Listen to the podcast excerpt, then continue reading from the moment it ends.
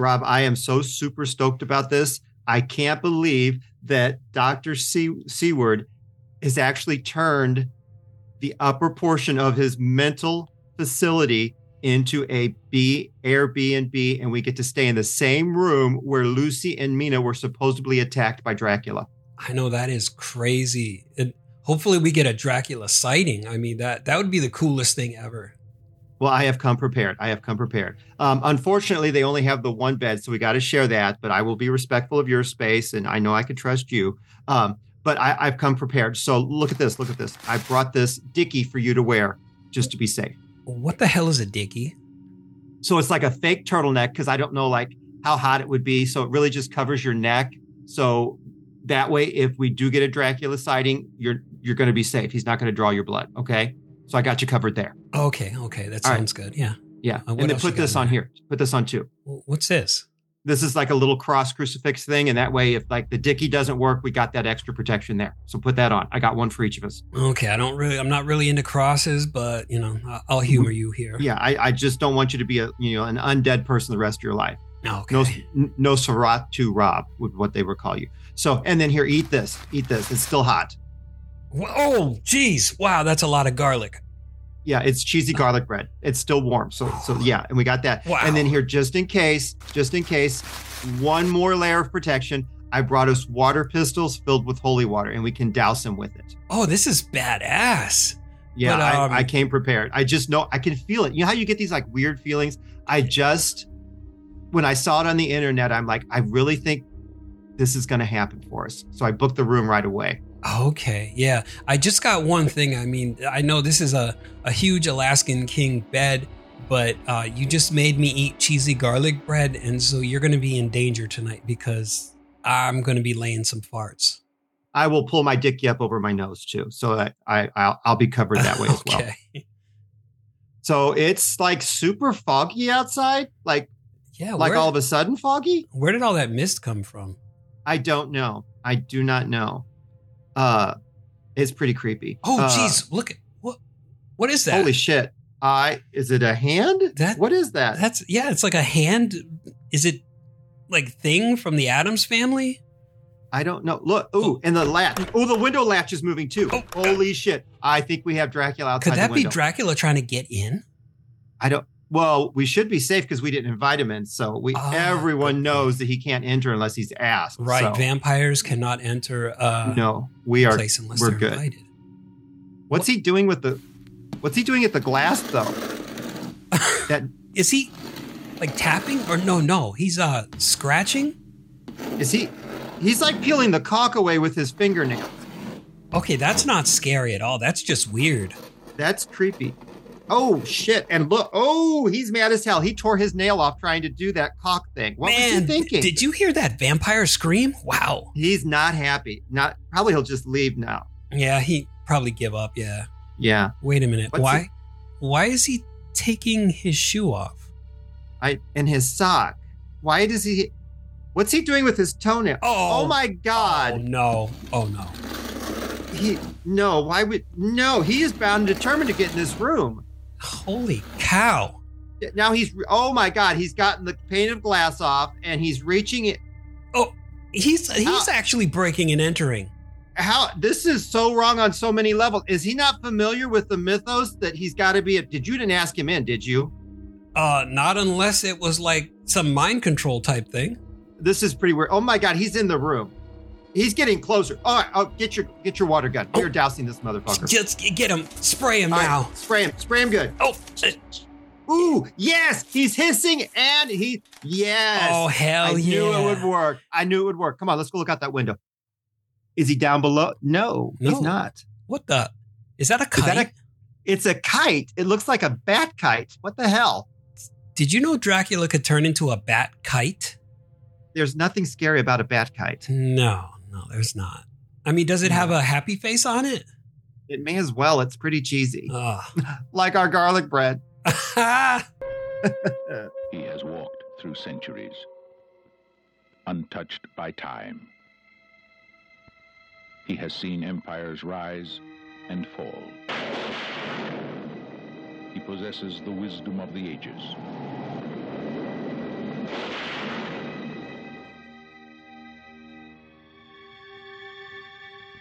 Throughout eternity.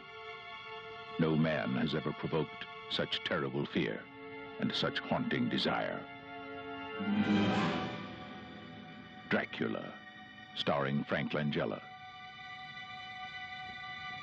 With Laurence Olivier. I am the last of my kind, descended from a conquering race. But I must warn you to take good care.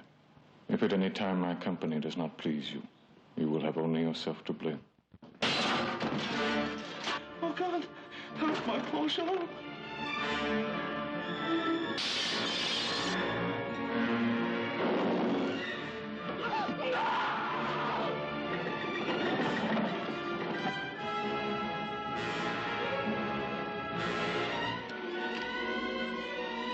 Dracula. The story of the greatest lover who ever lived, died, and lived again. Sacrilege!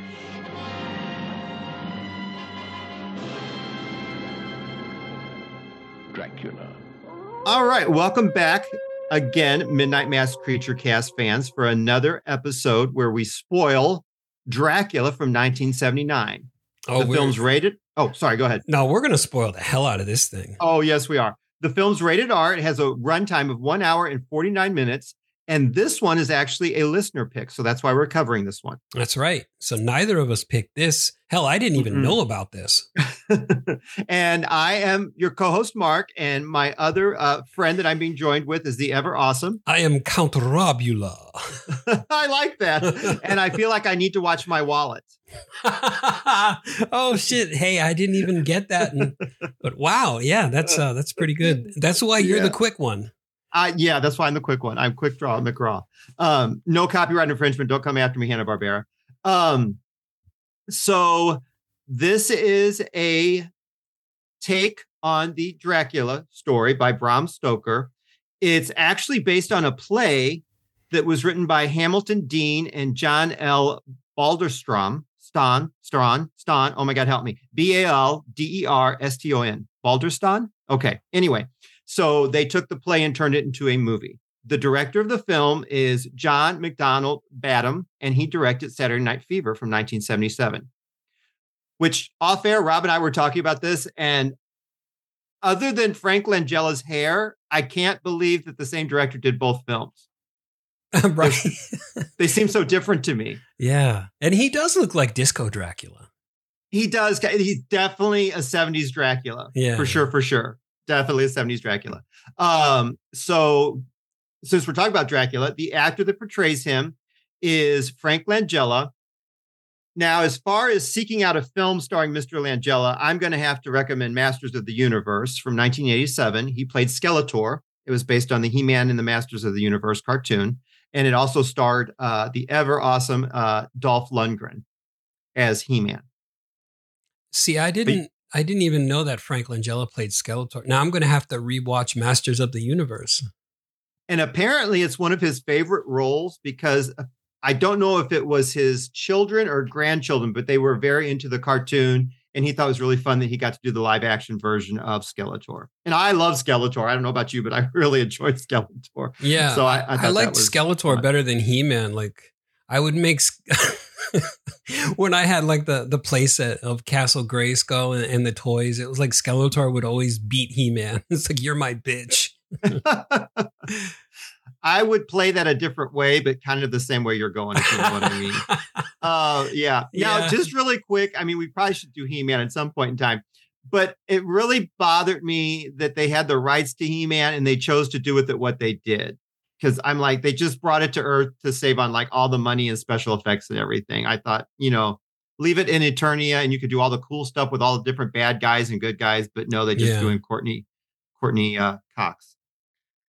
So anyway, okay. Now I'm I'm doing this not necessarily by like uh the uh level of fame that the stars have, but how they correlate relationship wise in the film. So next I'm jo- uh, uh, jumping to Milo Renfield, who kind of is Dracula's lackey in the film Mhm. and that's Tony Haygarth.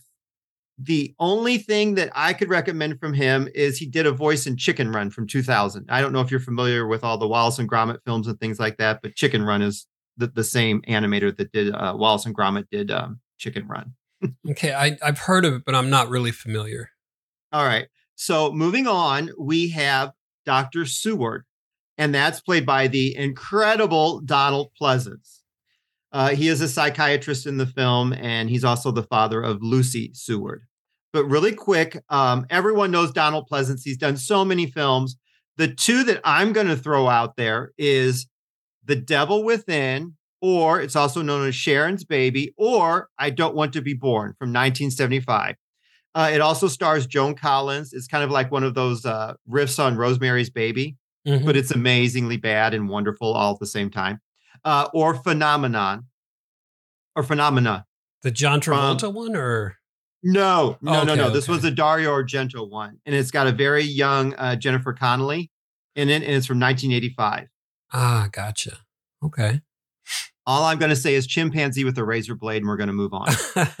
I do got to ask though. Um, did Donald was Donald Pleasence born like with that uh with that skullet because every time it's like even a younger version of him he doesn't seem to have had hair no and you know i I've seen so many donald Pleasence films and i can't think of any with him in a full head of hair that i've seen right that's what i was thinking too but now okay as a gentleman and i'm uh, you know we're both kind of um who's not you know rocking a full head of hair anymore right i right. i went bald very young uh, I went at the age of 24, I believe. Me too. Same thing here. Okay, so I'm yeah. wondering if we're just not, you know, maybe he, I don't know when he actually started, if we're just not privy to films that he did before that. And maybe, you know, at some point we'd see him with a full lush head of hair and we'd be like, who's this man? Right. That would be pretty strange. It's now, like- just really quick, he's got a daughter who's also an, an actress and she resembles him a lot facially. And it's kind of jarring because it's almost like him in drag. uh, she's a, a very good a actress. Hair though. wig. Yeah. yeah, it's very interesting. So his daughter is Lucy, and that's Kate Nelligan. Um, the only thing that I'm familiar with from this actress is she was in Wolf from 1994 with Jack Nicholson and Michelle Pfeiffer. Ooh, I love that movie. Do you now? Okay, yes. interesting. When he pisses on the guy's you, I, shoes and everything. Oh, that was yeah. So I, that's the only thing I remember from. It. I saw it once in the theater, and I was not taken over with it. Uh, I would have to revisit it before I really give you my opinion on it. Um, now, Lucy in the film is um, engaged to Jonathan Harker this go round, and the actor that plays uh, portrays Jonathan Harker is Trevor Eve. I know nothing of this gentleman's filmography. There's nothing I looked on IMDb or Wikipedia. There's nothing that he's done that I'm really familiar with. Um, he also is like the realtor, basically, that gets Dracula from uh, Romania over to England. Mm-hmm. He's also engaged to the ever uh, sickly and frail Mina Van Helsing this go around. Um, Mina is played by Jan Francis, not Anne Francis. Um, and she was in um, an episode of Tales of the Unexpected. It's a like a British horror TV show, which is really pretty good. There's some really fun episodes, and that was from 82. I recommend that to people who are into things like The Twilight Zone or uh, uh, what's the other one I love so much? I'm drawing a blank right now. Tales Night from the Dark. Oh, Night Gallery. Yeah, Tales from the Dark. Anything like that, Rob. Yes, exactly. So um, I am confused. Then, I have to stop you for a moment because you said, yes. Uh, so is he engaged to both Lucy and Mina? Because you said no, I just blatantly lied to you. Oh, I blatantly lied to you because, and I knew I was going to do that because normally he is always engaged to Mina. Oh yeah, that's what I I got. I'm See, this so movie sorry. confused the hell out of me because in the '92, you know, the Francis Ford Coppola one, I yeah. thought it was. uh I thought he was him and Mina were an item in that. Yes, movie. I'm so sorry. I am so so okay, sorry. Yes, okay. everybody. In this one, Lucy and Jonathan are an item. Mina is just her sickly, always frail friend uh, who's staying with her. Yeah, she's very sick. all the time. All the time. Uh, all the time. Um, and then her father, because she's Mina Van Helsing, her father is Professor Van Helsing. Um, and that uh, he is portrayed by Sir uh, Laurence Olivier. Now, three things I want to tell people to watch by him. Um, Alfred Hitchcock's Rebecca from 1940. It's uh, was uh, introduced to me by my daughter-in-law, Dorsey. Uh, it's a wonderful film. I highly recommend it. Then he was in the thriller Marathon Man with Dustin Hoffman from 1976. And then in 78, he did The Boys from Brazil, which is another really good thriller. But that's our cast in a nutshell, basically. I'm not really going to go into anyone else. So, Oh, anything wow. else? Oh, I've go, got go, go. just one thing, which is cool if you're a Doctor Who fan. Oh, go Um, for it. The guy who played Walter in the movie is Sylvester McCoy, which is also, you know, one of the doctors known for his like question mark cane um, in Doctor Who. So, so that- who is he in the film, Rob? uh, Walter, whoever Who's Walter, Walter? I don't know. Oh, okay, okay. All right. um, I just uh, Because I know who my Walter is, but my Oh, Walter yeah. wasn't in the movie. no, no. Okay, gotcha. Whoever this guy Walter is in the movie, um, yeah, Sylvester McCoy. Interesting. Okay. So- All right. There you go. Yeah, that's Now- awesome. As I said, this is based on Bram uh, Bram Stoker's novel, but it really was the inspiration for the play. So this is just the film version of that play. They've played fast and loose with the mythology of Dracula. Oh, And they we're gonna- really, really did. yeah. see that come into play. Okay, so here we go. This movie is chock full of wolf howls, which I really do enjoy. And uh, uh, they put a monkey sound in there. you are so scarred by Lucio Fulci. The, no, when the bat was doing its screeching, I was like, "That's a monkey." That's a that's a monkey. It's a monkey bat. What would that be? A mat or a bunkie? a bunky. Yeah, A I think bunky. bunky sounds better. A bunkie, yeah, because a mat you're just gonna wipe your dirty shoes all over it. so we are at the castle at first, and then really quickly we cut to the sh- ship, which is basically the Demeter. Um, yeah, th- they don't really name it or anything, so I'm just assuming that since it's based on the book and everything, it's the Demeter. Um, if you're at all familiar with the story and everything, that's how Dracula uh, gets from point A to point B, which is England. Um, no one on the Demeter really makes it alive by the time the, the the boat gets to shore. Um, it's carrying crates of dirt from his homeland, which he needs. Um, I do like the one scene where the uh, they're going to actually throw the crate overboard because the people on board have uh, have figured out that there's something wrong Mhm. um, with what they're uh, uh, uh, uh, carrying, the cargo they're carrying. But then you get that hand that kind of breaks up and goes for the one neck of the uh, crewman yeah, and rips the, his throat. Yeah. does the turkey. Yeah, and then you get like the wolf attack. So in this version, Dracula uh, takes the form of a wolf quite often. Yeah, like he can uh, wolf a bat, some mist, uh, pretty much do almost anything, I guess. Right. He, but he's very much linked to wolves in this one, or a wolf in this one. Mm-hmm. So we get the uh, shot of the lighthouse, and then we see a turmoil inside of like a like a mental hospital facility where Doctor Seward, Donald Pleasant, works, um, and also lives. I don't know quite how that would really work out, um, but he lives where he works. And then we're privy to seeing that Mina is visiting his daughter Lucy. Uh, they share the same bedroom. Nothing. I'm not being funny or creepy or anything. They're just really good friends, and that's what they're doing. Um, Lucy, not Lucy, Mina is very frail and fragile, and uh, she's not doing so hot as it is. Her father, the Professor Van Helsing, is away in um, the Netherlands at the time of this that's transpiring. Oh yeah, I had wondered like where the hell her father was. Yes, yes. Um, then Lucy uh, is also dating, uh, as I mentioned before, Jonathan Harker. And he is the one who is basically charged with getting Count Dracula from Romania over to here and making sure that his cargo and everything arrives safely from the ship. Well, the weather's bad, the ship is wrecked on land, and Mina kind of gets a glimpse of this and she runs down there for some reason. Um, in the interim, the count has turned into a wolf and he escapes into a cavern. Mina sees this and follows suit, but by the time she gets in there, Dracula has become a clothed man, which I call BS. Yeah, he he's should be laying there nude. He's wearing a nice fur coat.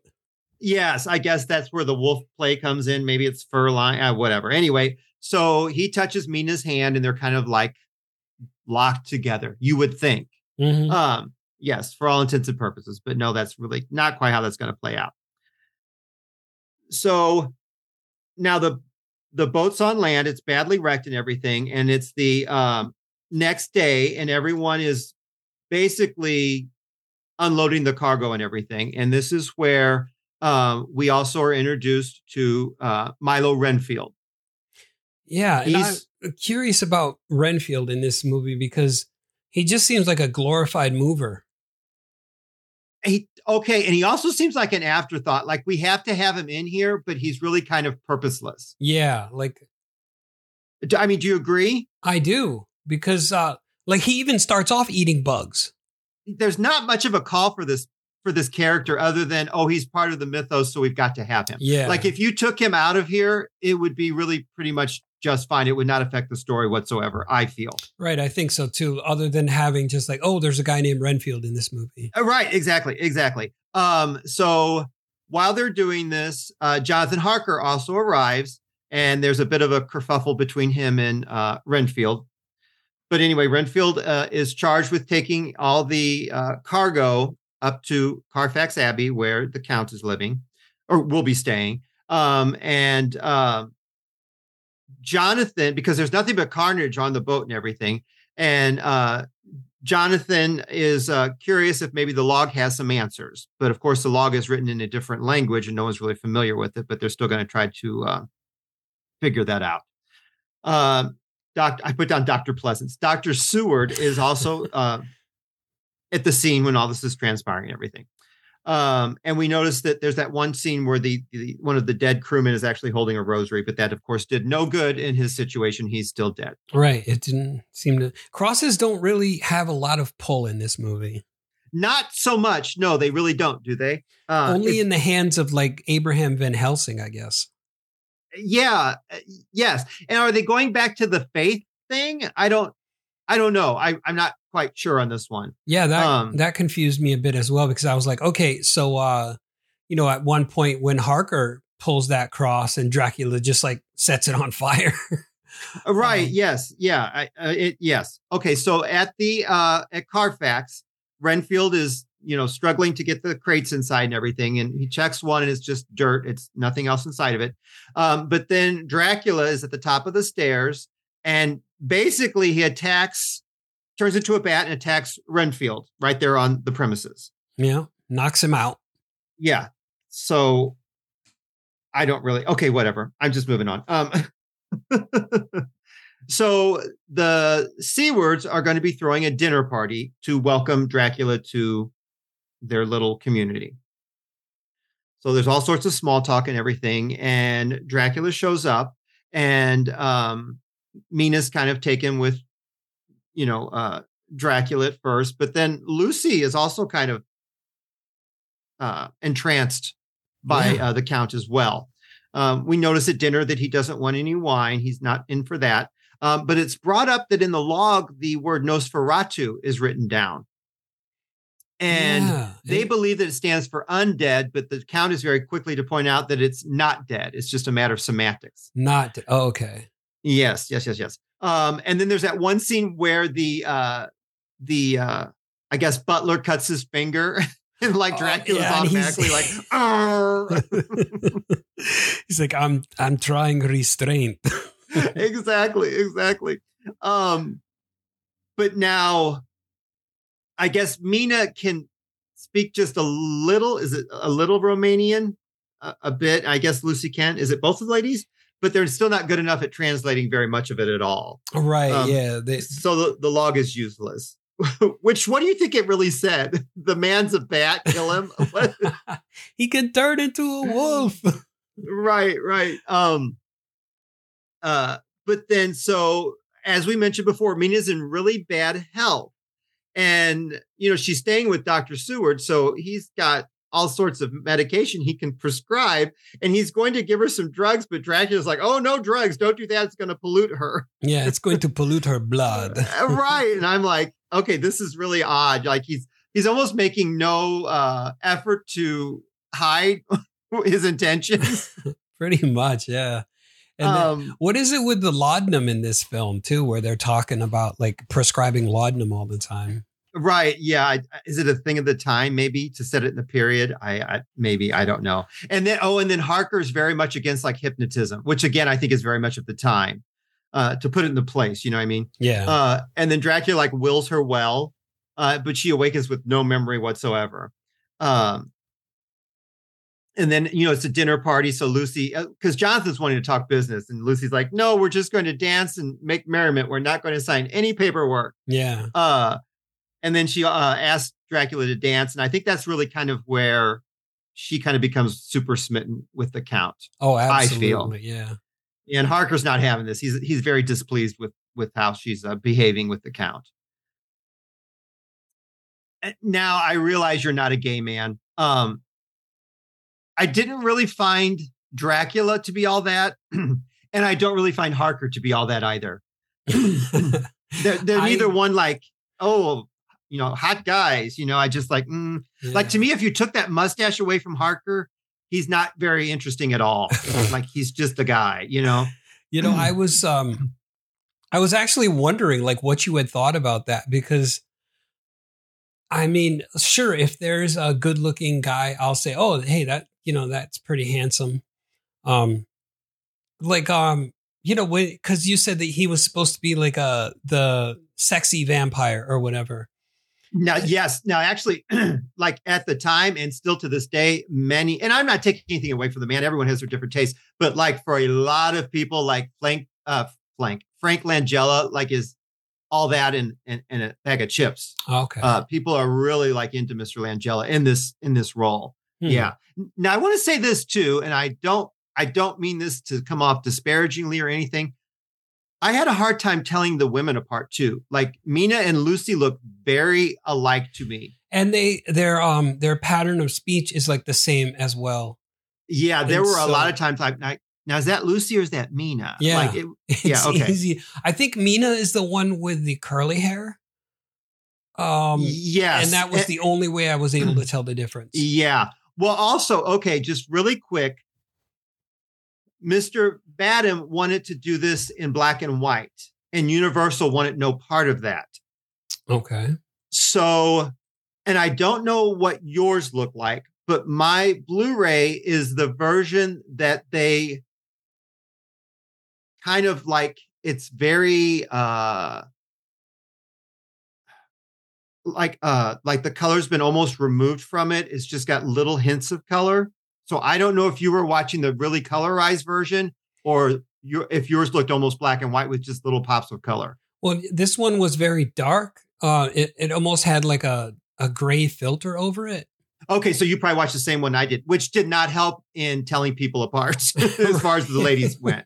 Yeah, that's, Um, that's true. Yeah. Yeah, because I suspect usually in uh, most of the iterations, Lucy is a redhead.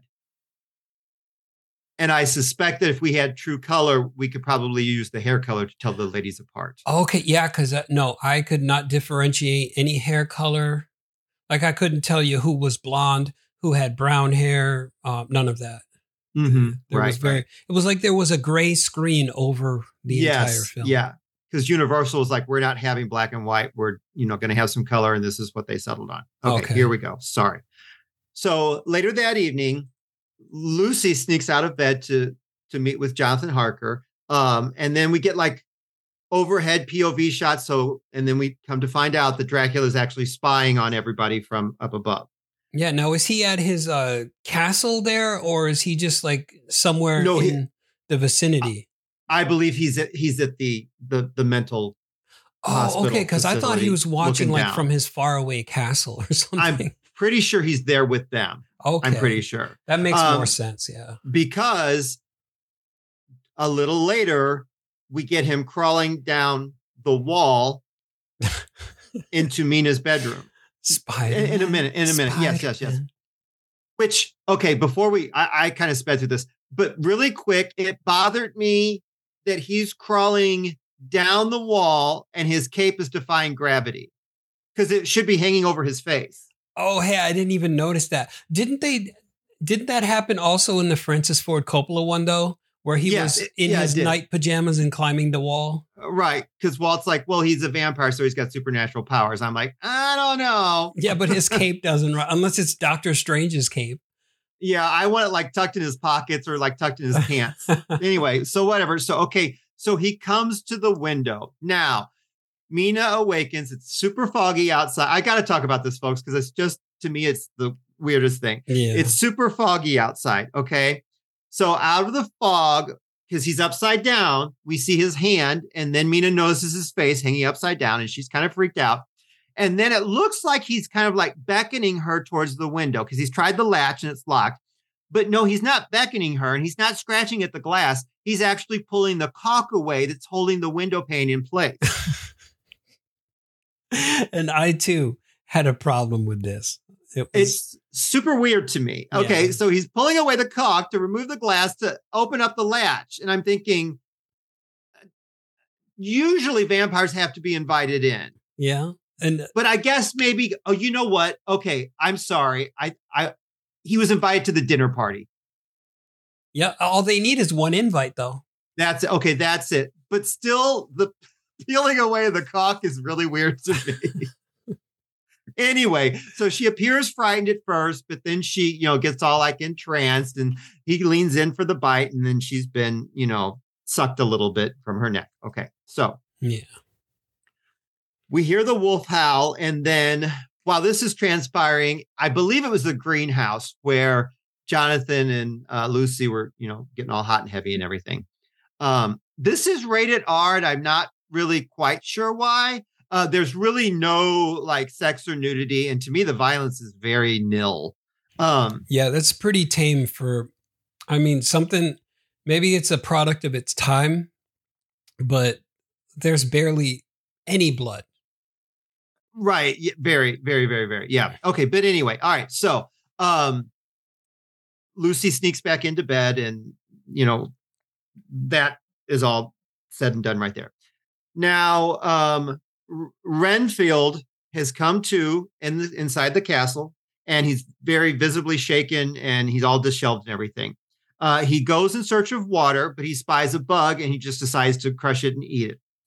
Then he comes face to face with Dracula and Dracula basically tells him that there's no way for him to escape, and he's wanting to offer Renfield a deal. Uh, it's a, a, a, a if taken, the deal would give him basically a very long life uh, in exchange for his loyalty. And then Renfield, uh, you know, conveys that he's been bitten by a bat, and then Dracula's like, "Well, yeah, obviously." So the next morning, the town's all abuzz with activity and everything. And uh, Mina's not looking so hot at all, and she can't breathe. Uh, Lucy calls for her father, and uh, Dr. Seward arrives. Um, and then Jonathan also. Jonathan may as well just live in the. I mean, for all intents and purposes, he's pretty much shacking up with Lucy. Uh, Oh, you know, yeah. he should just move right in. Really, seriously, he's there twenty four seven. Um, and I love how she's not doing well, and Dr. Seward just starts slapping her. Oh yeah, he's like, "Come to snap out of it, woman." Um, really quick, this is one of the like little bits of like trivia kind of thing I had. So Donald Pleasence is what they termed a prop actor. Uh, and a lot of other actors said he would like steal their scenes. But what they really had problems with is a prop actor will like pull things into the scene with them. Um, and that by doing that, it messes with the continuity if you cut it out. So, like if you or and I were in a scene, Rob, and I were to grab like a microphone and hold it in my hand, well, the director couldn't cut my scenes because then that microphone would be missing or whatever. So, by being a prop actor, they guarantee that their scenes aren't cut. Oh, okay. Yeah, and so you know, it, it was a well-known fact that Mr. Pleasence loved to steal people's scenes, and that he figured out that hey, if I'm holding on to things, uh, in the scene and I don't let go of them, they can't cut my scenes because it would basically f up the continuity of the of the the scenes that I was in. Anyway, so he slaps her around and everything. Um and then of course Lucy's all hysterical and everything, so Jonathan takes her out of there and everything. Lucy, I, am sorry, Mina's dead. Mina dies. I was not prepared for that. I did not think that was coming. Did you? No, especially um okay, when it was happening to her, the only thing I could think of was like since Dracula had hypnotized her, maybe he made some kind of hypnotic suggestion that she wasn't able to breathe. And yeah, I did not I, I, that one took me aback. I'm I'm like, "Whoa," cuz yeah. it's pretty early on in the film still here and like she's just gone. All right, yeah. Yeah, I, I, pretty odd. So at breakfast, which I also thought was odd that they're still just going to have breakfast after there's a death that of someone they're so close to, but they're having breakfast. Hey, got to eat. And you got to eat. And then um, Dr. Seward, you know, obviously has to call her father, Dr. Van Helsing, and he conveys to, to him that, you know, Mina has died. And so Lucy feels incredibly guilty because she was out vodeo doing with uh, Jonathan down in the greenhouse, and she's curious about what killed her. Um, so she's already thinking that it wasn't just a mysterious death, like something had to have done this to her. Yeah, he's. uh so, But they looked kind of like uh just two bug bites there. They did, yeah, they did. the The gore here is very nil, people. It's very nil. Yeah. Um, yeah. So it's basically midday, and Jonathan is going to go pay uh, the count a visit. Uh, at first, there's no one home, and so he goes around back and kind of breaks and enters that way. And the place already looks like, to me, it already looks like God. the ship that he came from. There's mice all over the place, and cobwebs and spiders. Did you see the amount of cobwebs? I mean, oh, so many cobwebs. Yeah, I just picture him like unpacking them and hanging them up. Oh yeah, like how uh, Halloween, like to feel like at home. yeah you could like so, cocoon yourself in those cobwebs. You totally could. Oh, you totally could. Um. So uh, once again, like with Renfield, Dracula just kind of pops up, and he's very gracious and everything. Um, and he wants to offer uh, Jonathan condolences as far as Mina's passing goes. And he he knew, like from her meeting the night before, that she was already very ill. Um, and Jonathan's come you know, to get the deed signed and everything. And he, there's a document as far as customs for all the things goes. Uh, and then um, Dracula makes the uh, comment about all the dirt coming from Transylvania, and he's uh, really into uh, studying botany, and, and he's very interested in uh, the earth, dirt, and that's why he's got all this yeah soil from his homeland. and then he also begins to like pry into John and Lucy's like private life, which I'd be like, back off, Buster. This really isn't any of your business. Oh yeah, he just inserts himself into everything.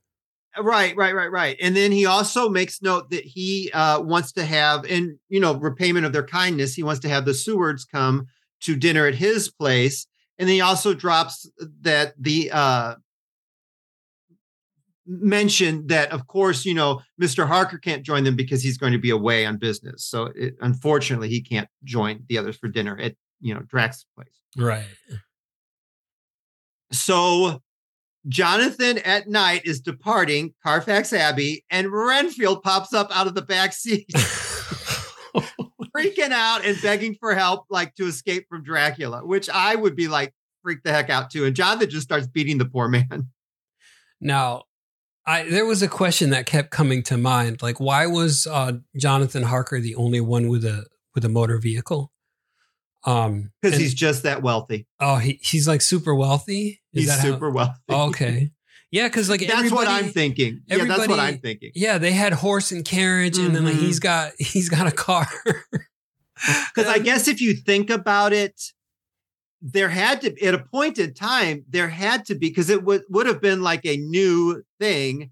There had to have been a point in time where like only one or two people were wealthy enough to afford that. Okay but you would think like uh dr seward would have a car because hell he's a doctor you know? Yeah but also he works he's a psychiatrist. Oh okay and i'm thinking that that probably at the time at the time people probably like didn't really even put much creed into what he was doing i'm thinking like you just lock people like that away not the doctor but like people with like uh mental uh, issues. Do you know what I'm saying? Like Mhm. everything fell under. You know what I mean? Like like a woman like fainted more than once. They like put her away. Lock her up. She's got Uh, demons in her head. yeah. So it wasn't like they even put much creed into what he was practicing as it was okay. um, so he like not what I'm real thinking. medical doctor type. Um, to them back Yeah. then. I'm not discounting the practice now. I'm kind of looking at it as back in the time that this would have taken place. Is what I'm saying. okay, yeah, because I had Yeah. question. I was like, why is he the only one with a car? Yeah. And then also Walt pointed out that the bats change in the movie. Like there was a, okay, so as this happens, there's a giant fruit bat hanging from a tree.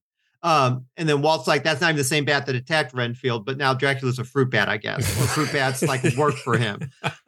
So anyway, and that's the um, bat that was making the monkey sounds. Got him with a little tiny recorder just pushing play. Yeah. Recorded monkey noises. Um so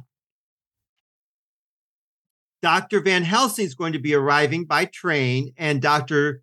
Seward makes mention that he'll have to turn down the invite from the Count because he's got to go pick him up at the train station.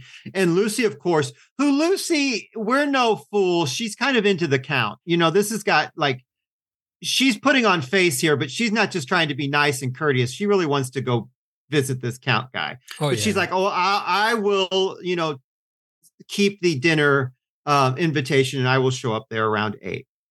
she's I love- uh, oh, she's enthralled by him. Yeah. Totally. Like if you're quiet enough, you can hear her panties moisten. um, so the carriage just drops her off and goes away, which I'm like, I would think they would wait for her because how are they? I don't know, whatever. So she's just left at this creepy ass castle by herself. So back at the train station, we have the two uh, gentlemen reconnecting. Clearly, they're friends. They give each other a big hug and everything. And um, Dr. Seward is very apologetic. I mean, my gosh, the man's daughter died in your home underneath your roof. yeah. Um, so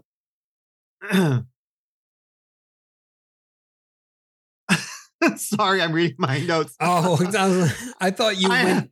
I thought you like died on me for a minute. There. no, I, I'm like, what does that say? And it says, why is it why is it Lucy wearing a turtleneck? Because she's got that like plunging neckline. I'm like, you're asking for trouble, sister. Uh, Um so and then once again, the doors creak open and she walks in, and then creepy Dracula just pops up out of nowhere. I was expecting you. Okay, so I've got to address this. How the hell long did it take to light every friggin' candle in that castle? Oh, geez. And then what the hell is that big bat thing? That big bat face that's like hanging above the stair. What is that? It looks. I think. I think that's the balcony. Oh my god, what is it? It's like horrifying. Like I would have ran from that. Yeah. It, maybe it's supposed to be a gargoyle, but like they figured a bat would probably be more appropriate. It's so weird. so anyway, okay, so it's kind of this scene is intercut between the two gentlemen talking about Mina and you know the professor no sorry the doctor is saying that you know she had cases of nightmares and sleepwalking and um she uh was nervous and she got frustrated very easily and then uh, it's made known that she had a, a, a giant loss of uh, blood at the time of her death and then at the castle, Dracula's discussing, you know, everything about Mina with Lucy. and um then the then the subject kind of turns to death, and then Dracula starts talking about his lineage and everything. And Lucy makes note that she doesn't want to live in the past. And that Dracula kind of pries to see just how much Romanian she can actually speak. And it comes to pass that she really isn't very good at it whatsoever. Um, he's giving off total creeper vibes, which if she was not like entranced with him, she would have been out of there because he's like really creepy, I feel. Yeah, she would have been blowing her uh, little whistle there. Right, right, right, right. So back at the hospital, a unknown woman who will become known in just a little bit crashes from a hospital window. Oh yeah, and I, I thought that was one of the inmates. Right, but it's not.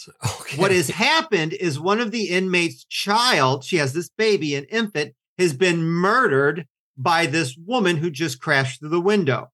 Oh, okay. That's starting to make sense now. I got it. The baby has been drained by blood. When Mm. they question the uh, not inmate, I guess, when they question the patient as to who, you know, does she recognize the woman? The woman is very adamant that yes, it was the friend of Lucy.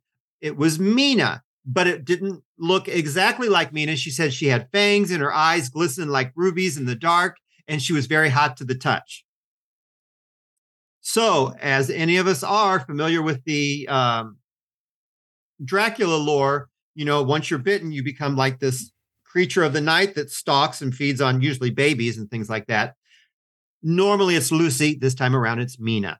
Mhm. Okay. So back at the castle, we are giving the uh, wolf howl, and then Dracula gets to deliver the very famous line about the children of the night, what sad music they make. And Uh, isn't it what beautiful music they make? Yes, you. it- I guess it depends on where you're at, but yeah, he says Okay. what sad music they make.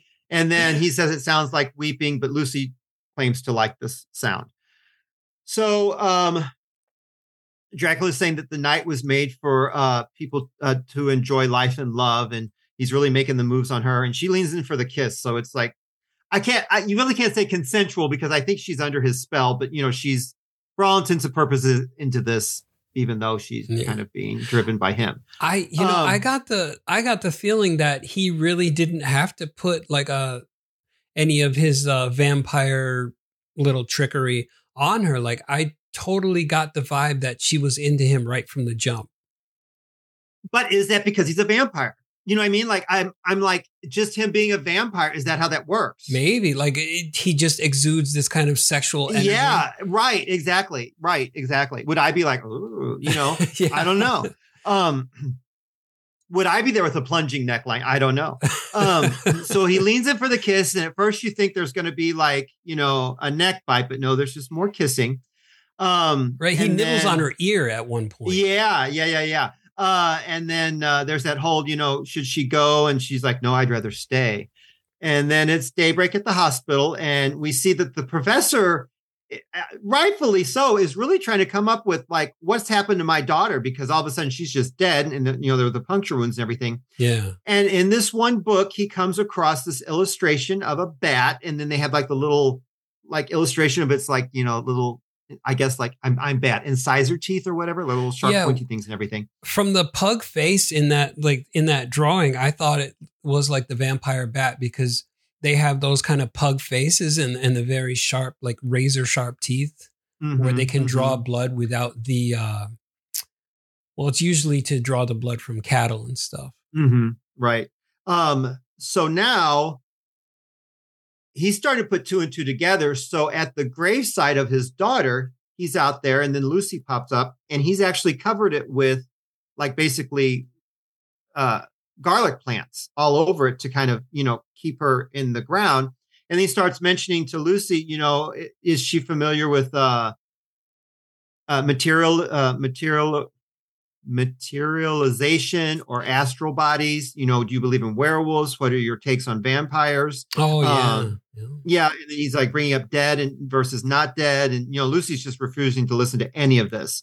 Um, Oh, he said corporeal transference. I- I was like, what the hell is corporeal transference? right, exactly. And then he pulls out this like small box, and it was supposed to be a birthday gift for Mina, but it was a cross. Mhm. and instead he gives it to Lucy and he asks her to wear it at all times.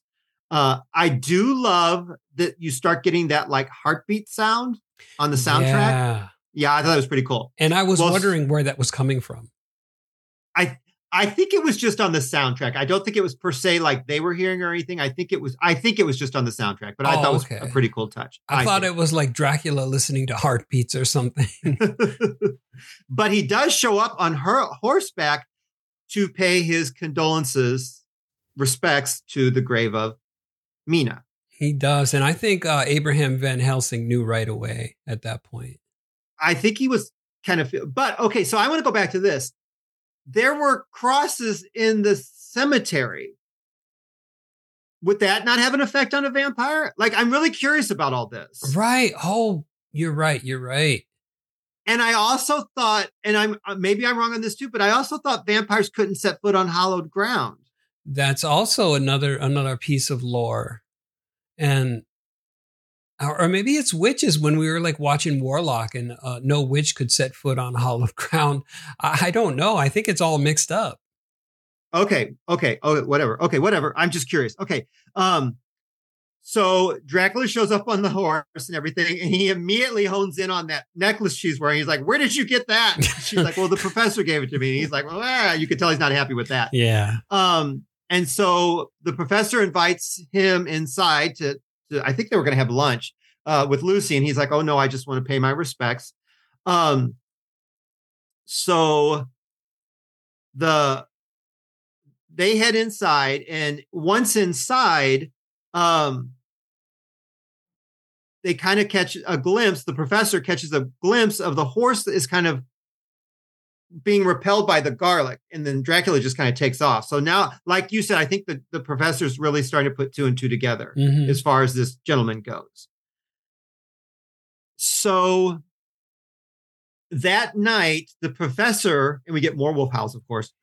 Every time you say wolf howl, I half expect you to turn into a werewolf. Rob, if that were only the case, I, I'd be the happiest person in the world. It would not be a curse. It would just be another chance to rip my clothes off, a public display of nudity, and then get hairy and run off. I would be so happy. Because remember Um, when we did that skit and it was like wolf howl, and then it was like turned into werewolves.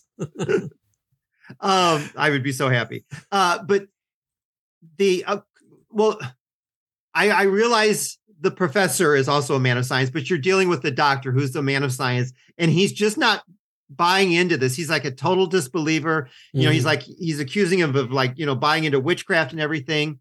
And we're seeing that the uh, wolf is watching as the professor and the doctor is heading off to the cemetery with a horse. Up in the bedroom, Lucy is removing her necklace uh, and places it on the picture of her and Mina. So she's taking that necklace off. I kind of think she's being guided by Dracula in doing this because she almost, I think, realizes that that he doesn't want her to wear this. I, I think, I feel. Yeah, maybe there there is kind of a subtext in there where it's like, is he uh, influencing them with his vampire wiles? You know. Mm-hmm, exactly. So what they're doing, and I've never heard this before, but what they're doing is they're taking a stallion to the cemetery, and the stallion is supposed to point out any vampires on the premise. Oh yeah, and I thought that was cool because in none of the vampire lore books that I have ever read were there any indications of like how uh you know va- so-called vampire hunters back in like the 1600s would use beasts to look for the graves of like supposed vampires. Okay, and then so I want to say this: is it just the graves? Because that horse he was riding, if it was a vampire thing, how the hell would a vampire get on a horse then? Yeah, why was that horse not freaking out? Yeah, I don't know. I don't. Whatever. I'm just going to go with movie logic and just go from there. Okay, was it a whatever. vampire horse? I don't know. Um, I have no clue. I don't know. Um, but we also see that Renfield from his um cell, basically, because it's not like a nice prison; it's like a cell. He's watching this transpire as well and eating bugs while he does so. yeah, he's Um, collecting them and eating.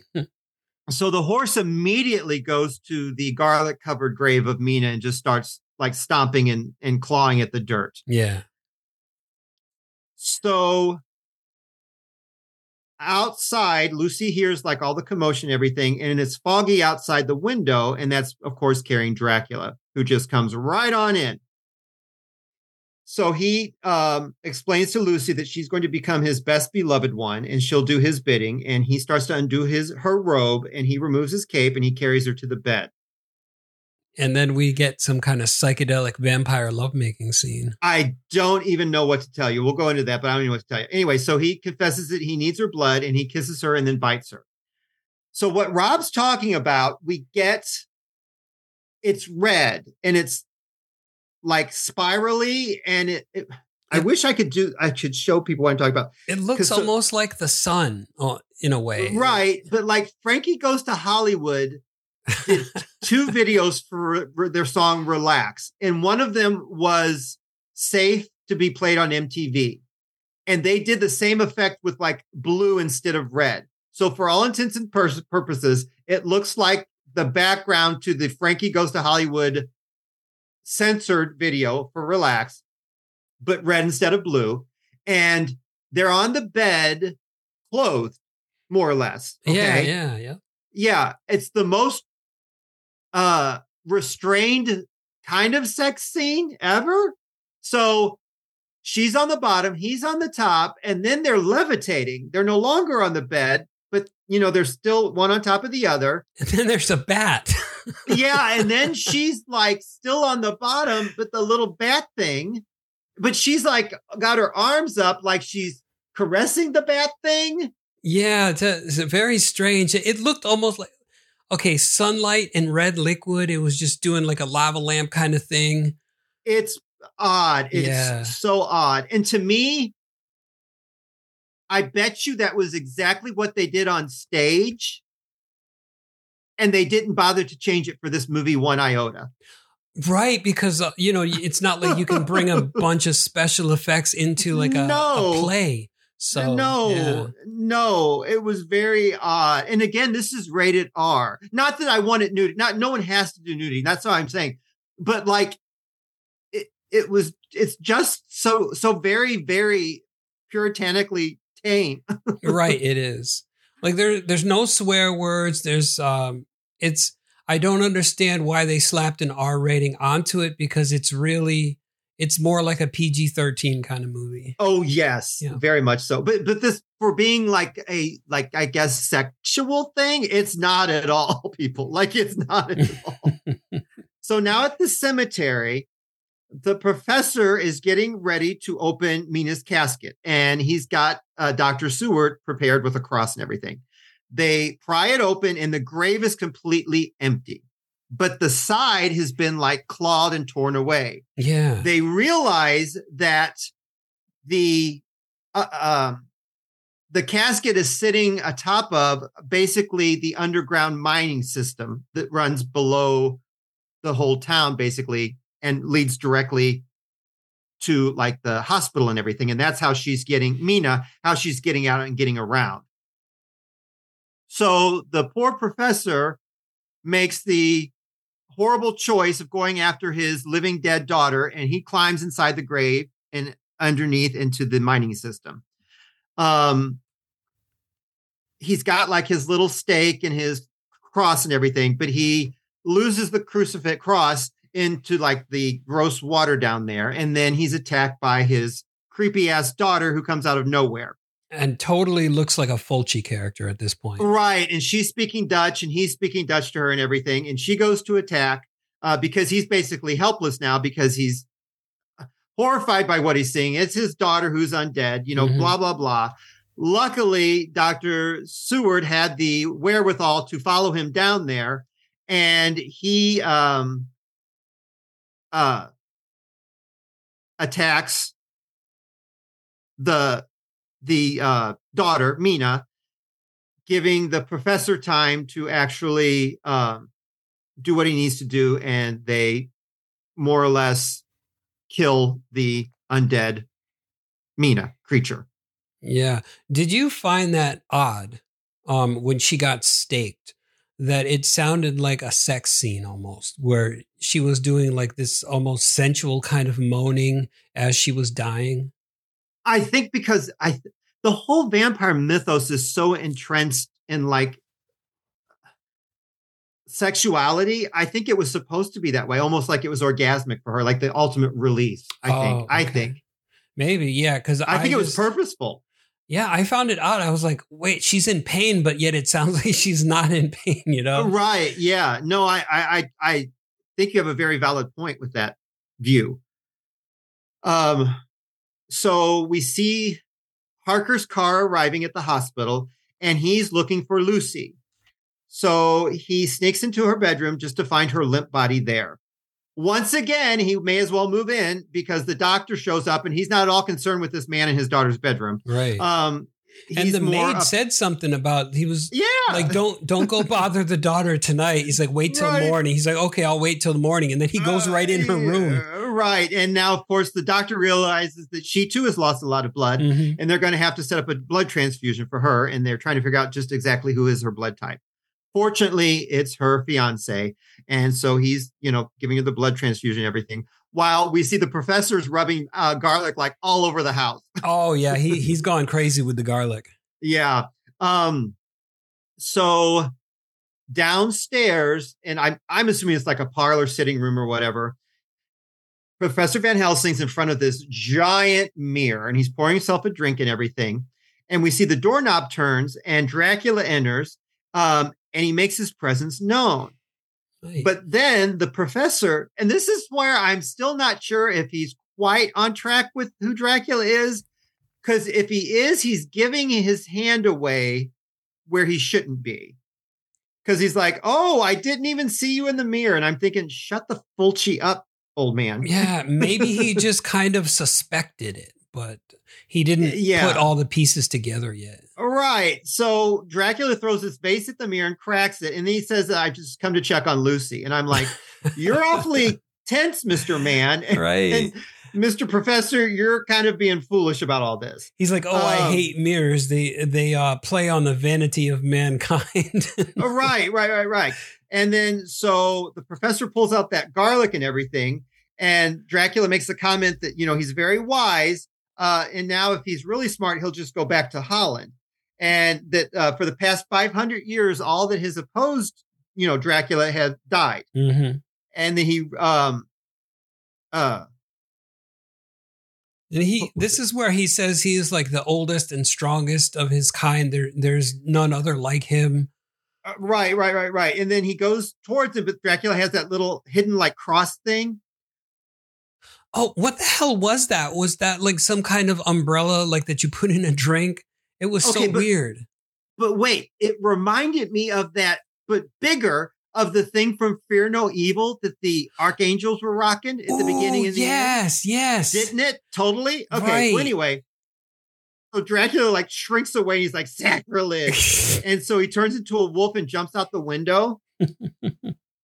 but I thought that effect was pretty cool because the way it's shot, we see like Dracula's legs going out the window, Yeah. on the or like from the from the parlor, but then he's a wolf on the other side exiting the window, which and I thought was pretty like cool. when he when he turned away from that whatever cross thing was, he was making these inhuman sounds before he hopped out the window and became a wolf. So that, that Yeah. was pretty cool. that was some pretty cool stuff.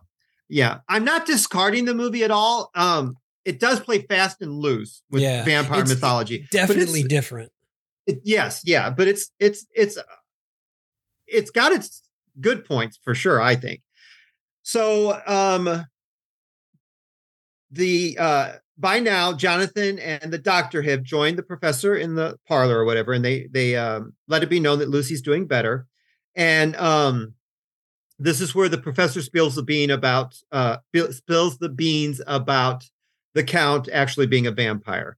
Um, and Jonathan is like super confused, and now the doctor's just in denial. And back at the cemetery, the men um,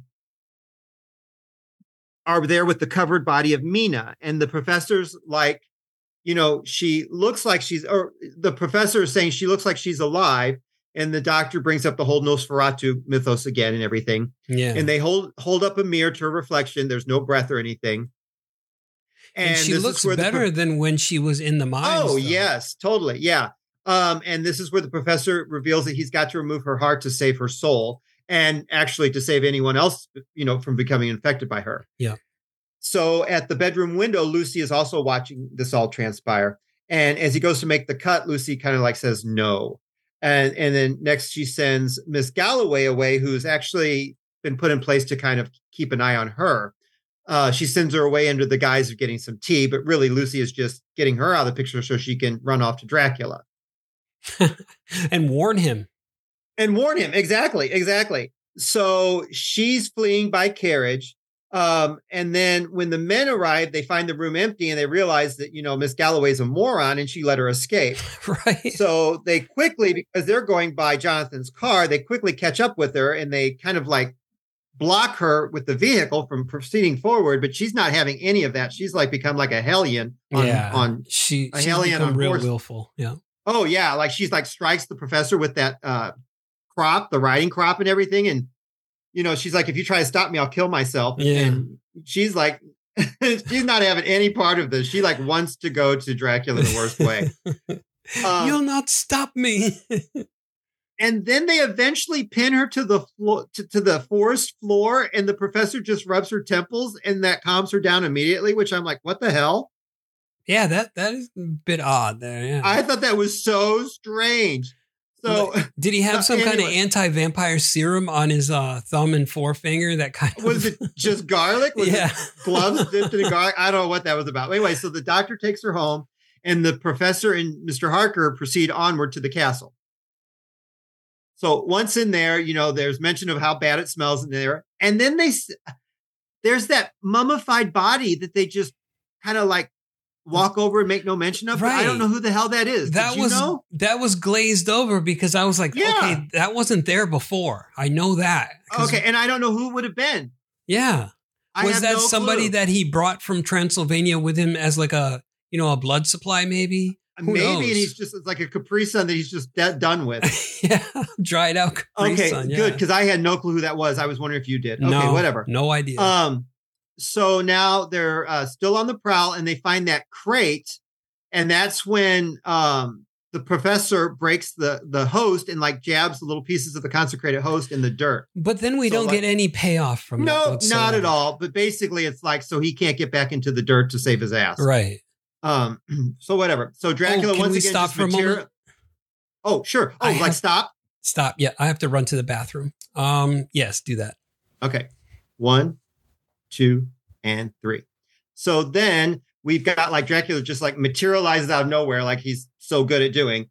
And then like the professor makes the crack that he underestimated like his powers about moving around in daylight hours. I'm like, oh, Yeah, okay, whatever. Which, which also messes with the the whole Dracula lore because I know. it's almost like they're trying to cover themselves. Like, oh, wait a minute, he was moving around in day. Well, we'll just say this really quick, and that'll take care of that. yeah, the sun the sun is out. We we gotta we covered that plot hole.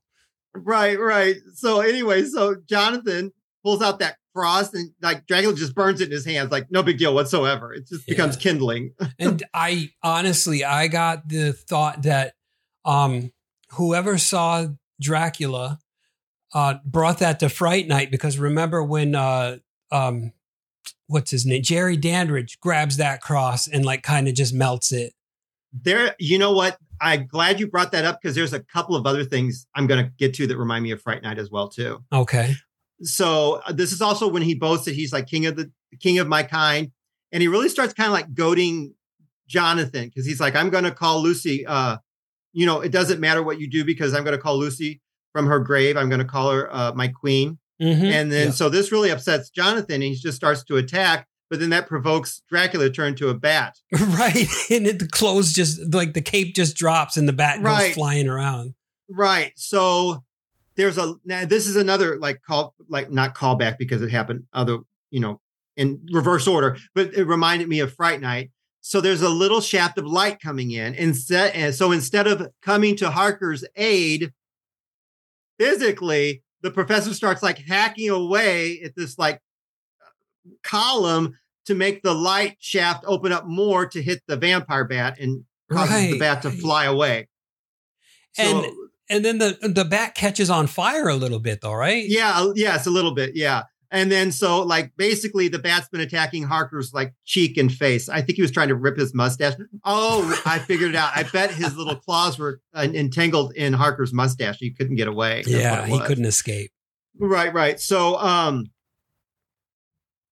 I jumped out of order and I apologize. This is then when he breaks the host and puts it in there because they realize he can't, you know, get in consecrated ground. Oh yeah, okay, yeah. I knew Yeah. it was some point, and sometimes like Mhm. I'm ahead of the game, and so I'm like, back at yeah, so back at the hospital, the duo are now discussing about where the other crate might possibly be because they need to get to it to thwart Dracula's escape. And they're discussing this with Dr. Seward, who also makes mention that he had to lock Lucy up because she was just uncontrollable, but he did not medicate her.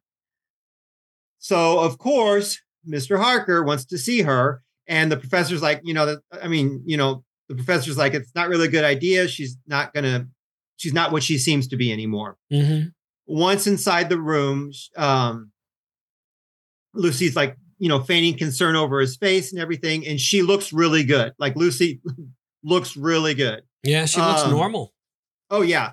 And then she's like really playing on Jonathan's affections for her and everything. And she's like, Can you still love me? Uh, and then she's like asking about what did you guys do to Mina? And he's trying not to like fill her in on any details. I think to spare her feelings, not to like let her in on what they're doing. That's what I think. Um, and then she's like, I just want to know all your schemes and plots. And I'm thinking, because she's still in league with Dracula, you idiot. yeah, she's gonna like mentally uh televise it to Dracula or something. Right, exactly. and then she kind of like closes in for a kiss, and I'm like, "You are an idiot, Jonathan," because Yep. like the fangs pop out, and she goes for the bite. yeah, the same thing. Like, you're such a dumbass, dude. Oh, he's an idiot. He's an idiot. Yes, it's the power of vagina. Um, so, so that's when the gentlemen pop in, uh, and uh, they've got the crucifix, and she's kind of held at bay that way, and then she starts to cry, and then holds on to the crucifix. Yeah, which is weird. So is she kind of like in that in between limbo place where she's not completely a vampire and I she's guess still got that humanity or something? I I guess this one is really I feel they're writing it to match their the whim of their story, however it ebbs and flows, Mm-hmm. I feel. So they trio decide to head off to see Renfield. Um, and he's already upset because they found his bug bottle. His little collection. yeah. And he uh, inadvertently lets it slip that Dracula will return. Mm-hmm. He's coming So- tonight. hmm So it's nightfall. We see our moon and everything, and Jonathan's loading up his gun, which to me seems useless. Uh, and we get that another POV shot overhead of the hospital, and um, the doctor's playing cards with. Um, I wonder if that's Walter that you mentioned earlier. But anyway, he's playing cards, and that Renfield's you know ranting about kittens and everything. He's in his little straight jacket.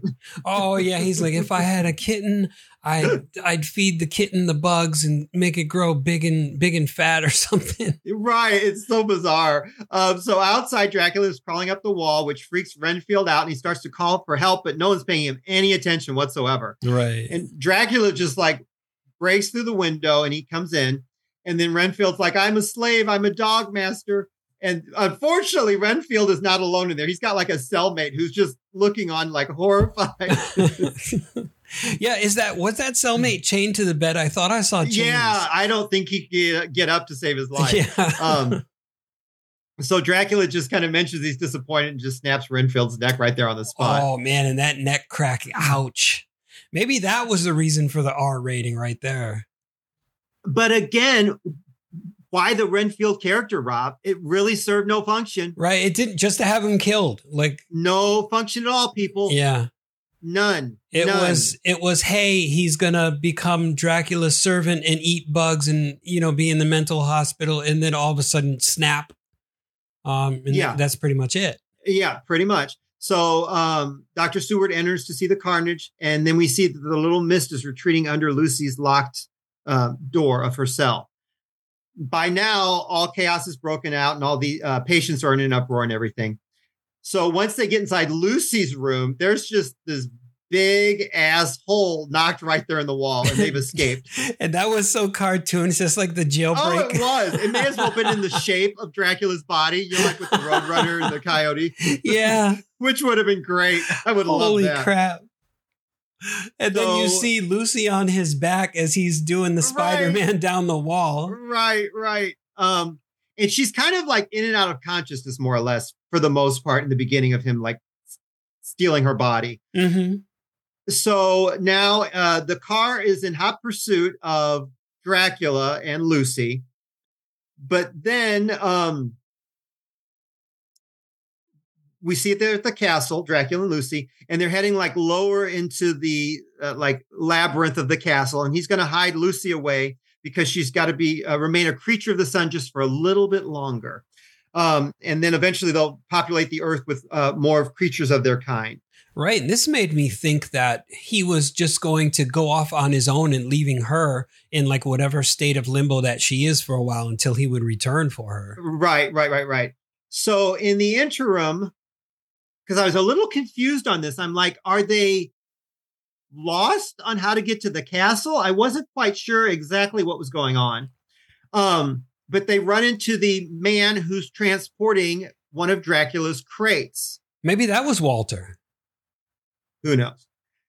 So they realize that they've got to prevent this because he's going to Scarborough to put that crate on a boat to head back to Romania. Mm-hmm. If this happens, their plans are thwarted. They've got to stop this. The horse, however, is basically become part of Dracula's evil plot and it's kind of under its own accord. Like the gentleman uh, steering the carriage has no control over the horse. It's just doing what it wants. Yeah. And that whole car chase scene, man, that reminded It- like there's been some cartoonish stuff. This one reminded me of like yes. the 1960s Batman car chases. Yeah, because they run into a bridge that's only wide enough for one, so that thwarts them. Yeah. Then the man hits a rock and he falls, and they have to swerve, and that wrecks their car. Uh, yeah, and then like it's ten miles away to uh, you know, uh, Scarborough, but they still have to get there. So by the time they get there, the carriage is empty, and who knows who, but someone has already put it on the ship heading towards Romania. Mm-hmm. Yeah. And that ship has already set. truly that ship has already sailed folks so the trio managed to take a little boat catch up with the ship uh, and the professor and jonathan harker make it on board and they're explaining to everyone who i believe don't quite speak english i believe they speak romanian that they're looking for count dracula and they start bringing up nosferatu and vampire and everything they all head down below on deck the professor spies the crate and it contains both Lucy and Dracula, and they're kind of cuddled up and they're, you know, asleep at first. She awakens when Harker touches her, which I'm like, you are the stupidest person God's put on earth, Jonathan Harker. he just like his mind is only running on one thing, and that Powered by the pecker. yeah. Yeah. Um, it's actually driven by the heart of love. Whatever. Um, she freaks out. She starts attacking him, and the professor goes to stake Dracula, but Dracula like stakes him instead, and now like the professor's impaled on the wall by his own stake. Oh yeah. Oh man, that that was gruesome. Like I didn't even need to see any blood just to know that was pretty bad. Oh yeah. So Harker's open fires on Dracula, which everyone knows is going to be useless. So Dracula attacks him, but the dying professor gets uh, Dracula kind of hooked with like a cargo hook that's below. You would use it to like drag things from the top of the ship down below the ship. And I knew that was coming when I saw Dracula kind of push that hook out of the way. I was like, that's going to come into play later on. And for anyone out there who's familiar with Black Christmas,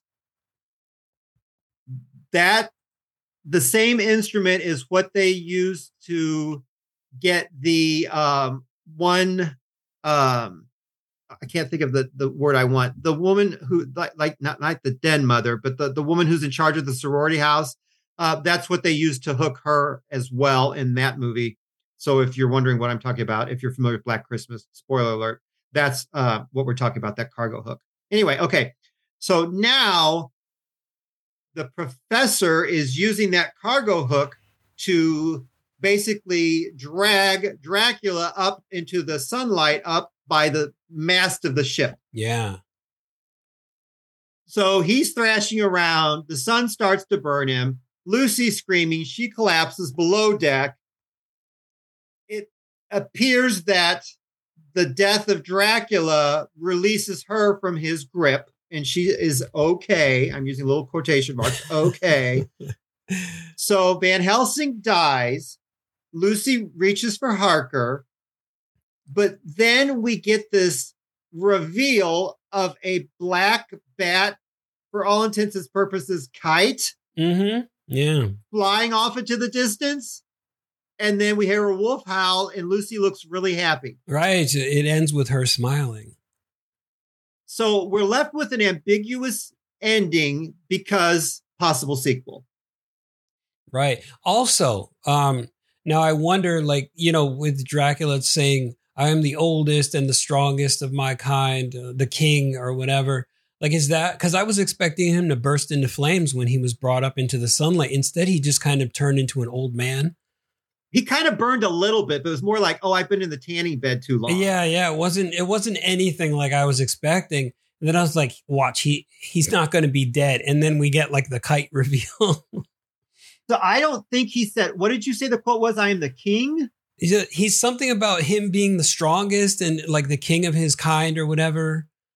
So Uh, I think he said, I am the kite of my kind. and we misunderstood it, Rob. I am And the then- kite with the smiley face. yeah, it's pretty cheesy, folks. It really, really, like it really, I can't imagine people in the theater not booing when that happened. Yeah, I really can't imagine popcorn not being thrown. It's so cheesy, folks. I bet they were pissed at Yeah. the end of this movie. or at least let down. Yeah, Seriously. a little bit. Yeah. Now, the reason that um, Van Helsing died, which usually that's not always the case, but uh, that was the request of uh, Sir Laurence Olivier because he was very ill at the time of shooting. And so he asked that his character be killed off because he didn't want to come back for a sequel and he didn't want someone else portraying Van Helsing Oh, okay. if there were a sequel. yeah. So, having said all this, Rob, what did you think of Dracula 19? It's not called Dracula 1979, but there's so many Draculas. What did you think of Frank Langella's Dracula from 1979? I liked it. It was a fun movie. It's um, you know, like I, there was a lot of stuff that in which we pointed out, but it really didn't detract from my enjoyment of the movie. It kind of added to it because it, it made it very amusing for me to watch. It really was someone, and I don't have problems with this. It really was someone's unique spin on the tale. Mm-hmm. Yes. Now, for fans of our show, Creature Casters, would you recommend it? Oh yeah, but I would say like don't go in expecting like high levels of blood and all that stuff. Like it's just kind of what you warned me about. Um, it's more of like the sexy kind of Dracula. Mm-hmm. Yeah, so I agree. It's, it's kind of like a romantic, dark uh tale of, of sorts, you know. I don't know if this is going to come out the way I mean it to, but it's almost like Twilight of the Time. I've never seen that. The Twilight films, Oh, the Twilight films. Okay, yeah. it seemed like it was really trying to take the vampire lore and really up the romanticism of it. Yeah, make it sexy instead of yeah, like gruesome. yeah, make it yeah. yeah, yeah, downplay the gruesomeness of it. Still keep the vampire angle, but really appeal to the romanticism, the like, you know, kind of not se- I guess sexiness, but more the romanticism of it, I think. Yeah, like the allure of the the Yes. vampire. Yeah, and, it's very safe. Like it's not uh um how do I say this? Um like people could watch this and not feel like they were um victims of the vampire like it was uh, like almost consensual it wasn't forced on them um Yeah. does, does that make sense what i'm trying to say It does because even though Okay. he kind of um he's like you will you will do my bidding you will be this and that for me it's still it's like uh-huh yes I I will do that you know yeah it's not uh i don't want to uh, trigger or hit anyone's because I, certainly want to be respectful but it doesn't uh, nothing about it feels uh sexually coercive or like rapey mm-hmm. Right. That that's what i'm trying to say. Yeah it feels very yeah. Um and i don't mean that in a bad way or anything. I'm not making fun or anything. It just it seems like very uh safe on the, on that level. Right. If Um, anything it actually feels like Dracula is the one who's more aloof while he's being you know chased down by all these women. Right, right. um now I would totally recommend it. It's it's uh I mean it's it is a vampire movie. I mean it's it's it's Dracula. Mhm. Um it's not super gory. Like you know, if you're looking for gore, you'll be disappointed. Um, it really does uh, feel gothicy to me. Like so, if you're looking like a gothic thing, it kind of in a lot of ways feels like a Hammer vampire film too. If you're familiar with Hammer films out there, listeners, um, it's got your it's got your creature because it's got you know Dracula, the king of the vampires. Mhm. Um, I had fun with it. I did like all the different twists. You know, if you're going to nitpick it, yeah, there were a lot of things where I'm like, I don't really know that that fits into the vampire lore, but you know, who cares? It was, you know, it was fun for what it was. Um, now, Rob, have you ever seen Once Bitten? I have. Uh, that was uh, Jim Carrey, right? Yeah, and have you ever seen Love at First Bite? I think I have seen that With- movie as well. George Hamilton. To me, this movie had a very direct correlation to Love at First Bite and kind of Once Bitten too. I think. yeah. Whereas like Once Bitten is more a product of like the mid 80s where it's like a romantic comedy type deal. yeah, well, and Love at First Bite's the same way too. But I think that this particular Dracula made it very uh more mainstream for audiences. And I think the other ones that kind of paved the way for those other films, which made it even more acceptable to even make it more uh make the mythos even more silly and and kind of campy. Yeah. Yeah, which isn't bad. I'm not saying it's a bad thing, but I think this kind of paved the way for that those films as well. Right. Because like uh, if you read the, you know, if you read the Bram Stoker tale, that was very dark. It was very tragic. Um, and you know, these movies are nothing like that. Well, oh, the, the Coppola film is a little bit like that, but he, you know, he kind of took some liberties too. Oh, sure. Yes. Certainly. Certainly. Um, yeah. N- eh, yes, very much so. Now I have no um reserves about recommending this to people. I mean, it's it's a totally fine, fun film. I hope that we did it justice for um our uh Instagram fan who wanted us to cover it. So I hope they're pleased with what we did. I hope so. Yeah. And thanks for recommending it because this was actually a fun watch. I really liked it. Exactly. And I don't want to I, I- uh I always want to make sure it's okay to mention names and I didn't double check so I don't want to just mention names on, you know, Mhm. throw that out there in the ether, but I hope they enjoyed it. Now, as far as our next movie coming up, this one is Rob's pick and it's from 2002. It is a Wes Craven produced film called They. Yeah, so I hope uh, everyone listening, if you haven't seen the movie, go go watch it so you can follow along with us and, and know what we're talking about. It is kind of an obscure one. I always think that's better anyway if you're not familiar with the film to watch it first because we do spoil everything and I I hate to spoil your film watching experience Yeah, before that's you true. get to do it. Yeah. Because like we give away major plot points and we delve into like some things that we see happen during the movie, and it's like, well, if you haven't seen it, then you're like, what what are these people talking about? Right. right, right, right. And as always, if you would like to reach us, we are lurking around on Instagram at Midnight Mass Creature Cast. And Well- Rob, Yep. Or you could catch us on uh, Gmail at mmccpod at gmail.com for all your recommendations, or if you just want to say hi, you know, whatever. and as always, from the bottom of our deep, dark hearts, we appreciate you joining us weekly because the more the scarier. And until next time, we hope that you stay spooky. Wah, wah, wah. very good. Very good. I feel myself unbuttoning my shirt just to expose my neck at that very mention. Ha ha ha ha.